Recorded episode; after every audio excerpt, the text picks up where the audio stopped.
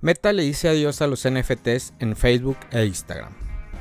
Meta anunció la cancelación de sus planes de incluir los tokens no fungibles en sus redes sociales Facebook e Instagram, debido a que se centrarán en un área donde pueden tener un impacto a escala. El cambio de estrategia se da tras un 2022 con malos resultados financieros de la empresa y un bear market en el ecosistema cripto en los últimos años. El jefe de comercio y tecnología financiera de la empresa, Stephanie Casriel, explicó que la prioridad de la empresa han cambiado en los últimos meses.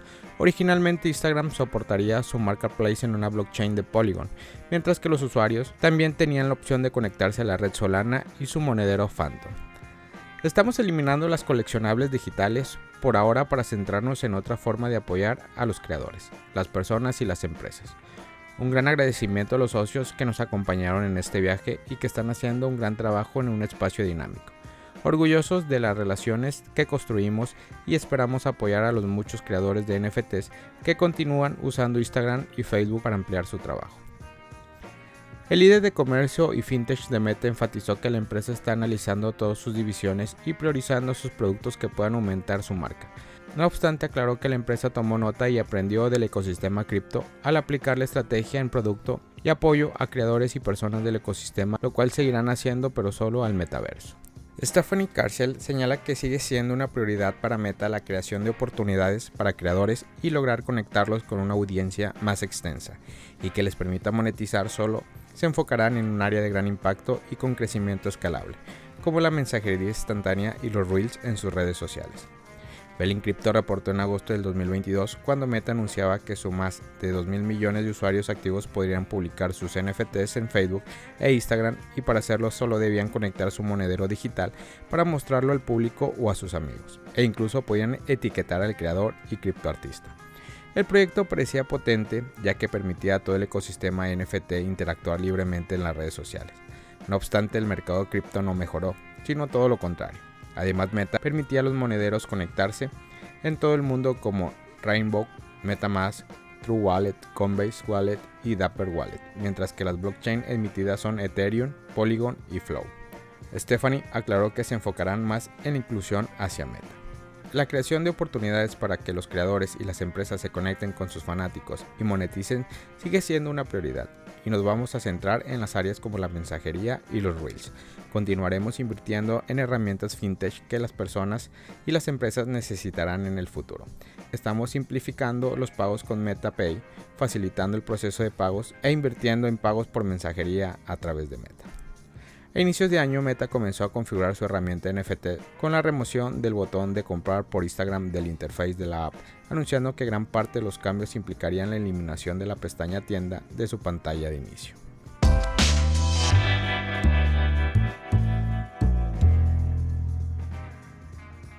¿Está la SEC tratando de acabar con las criptomonedas para siempre?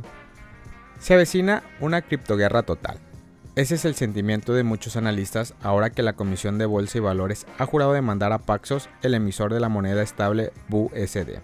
La agencia dice que la empresa ha estado vendiendo el activo como un valor no registrado. En circunstancias normales, esto no sería gran cosa. Después de todo, no es que la SEC haya tenido una gran actitud hacia las criptomonedas en el pasado, aunque últimamente parece estar apareciendo en muchos titulares. La situación está empeorando desde que la empresa financiera anunció que había llegado a un acuerdo con el criptointercambio estadounidense Kraken para cobrar una multa de 30 millones de dólares. Como parte del acuerdo, el intercambio también juró que cerraría sus servicios de participación. Muchos sintieron que esto estaba demasiado lejos y que la SEC ahora está librando una guerra contra el sector de las criptomonedas en lugar de simplemente tratar de hundirlo. Marcus Sotorius, analista de mercados del corredor de activos digital Global Block, explicó en una entrevista reciente.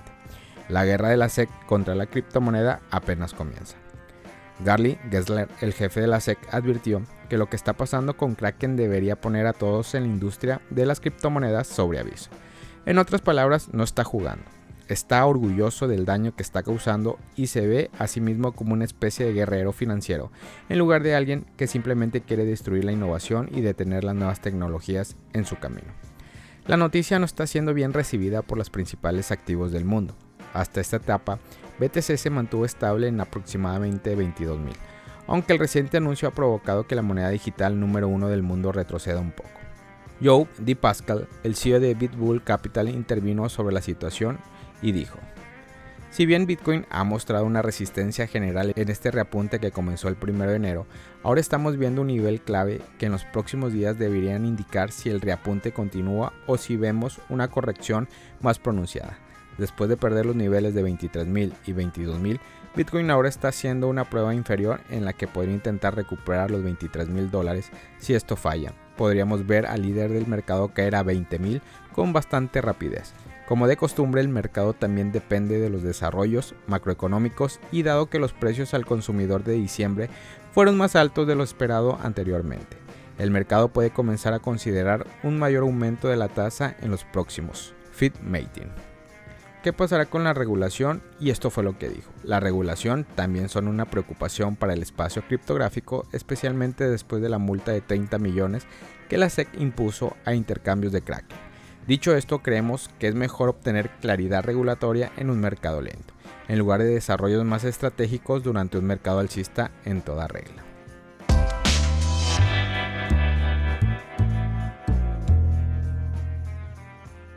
Binance suspenderá depósitos y retiros con libras esterlinas.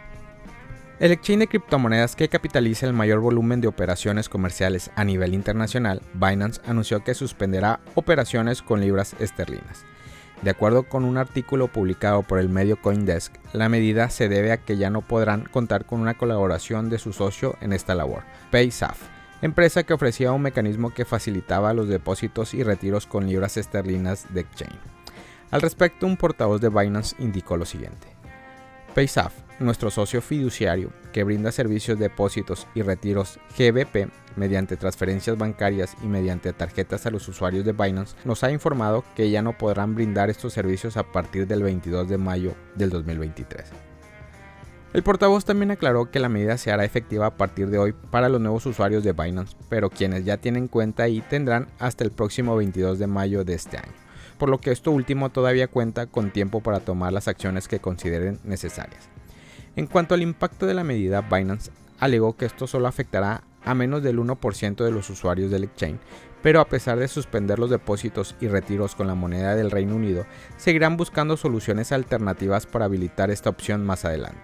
En relación a los motivos por los cuales PaySaf decidió dejar de prestar servicios a Binance, la empresa aclaró en una entrevista para el medio de Blog que esto se debe al duro entorno regulatorio que maneja el Reino Unido en relación con las criptomonedas. Al respecto el equipo indicó, hemos llegado a la conclusión de que el entorno regulatorio del Reino Unido en relación con las criptomonedas es demasiado desafiante para ofrecer este servicio en este momento, por lo que esta es una decisión prudente de nuestra parte tomada por mucha precaución. Si bien reconocemos que esto es decepcionante, la parte de nuestro negocio con Binance en el Reino Unido es pequeña. La compañía indicó que seguirán trabajando con Binance para admitir pagos con dinero fiat tanto en Europa como en América Latina. Esto mientras se expanden a otras áreas.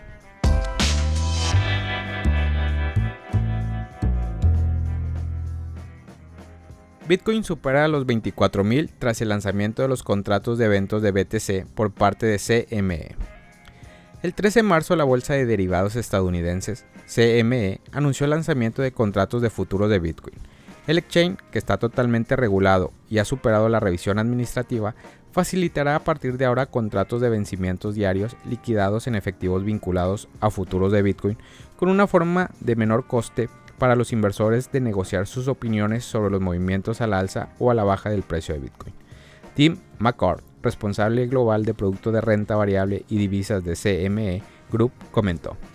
Nuestro nuevo contrato de eventos sobre futuros de Bitcoin proporciona una forma de riesgo limitada y altamente transparente para que una amplia gama de inversores acceda al mercado de Bitcoin a través de un exchange totalmente regulado. Estos contratos, que se liquidan en efectivo y vencen diariamente, completarán nuevas gamas actuales en la que se ha negociado más de 550 mil contratos hasta la fecha. El 10 de marzo, Contelgraph informó de que la Comisión de Valores SEC de Estados Unidos había denegado la solicitud de fideicomisos de Bitcoin al contador del gestor de activos Banek. Los comisarios señalaron que la SEC había denegado todas las solicitudes de fideicomisos de Bitcoin al contado que se habían presentado casi 20 en los últimos 6 años. Días antes, la empresa de gestión de divisas digitales, Grayscale, publicó una transcripción relacionada con su pleito en curso con la SEC por la denegación de su Grayscale Bitcoin Trust. para convertirse en un fondo cotizado en la bolsa. Según la transcripción, el juez Naomi Rao comentó, porque me parece que estas cosas, quiero decir, sabes, una es esencialmente un derivado en la otra. Se mueven juntas al 99,9% del tiempo. Entonces, ¿dónde está la brecha en opinión de la comisión? Actualmente GBTC cotizó con un descuento del 38.19% sobre el valor neto de los activos, frente a un mínimo histórico del 50%. El litigio de la empresa con la SEC sigue su curso. Familia Criptomonedas al Día BTC. Gracias por escuchar mi podcast. Recuerda que nos puedes encontrar en YouTube, en Facebook, Instagram, TikTok como Criptomonedas al Día BTC. Sígueme en mis redes sociales y no te pierdas todo sobre el mundo cripto.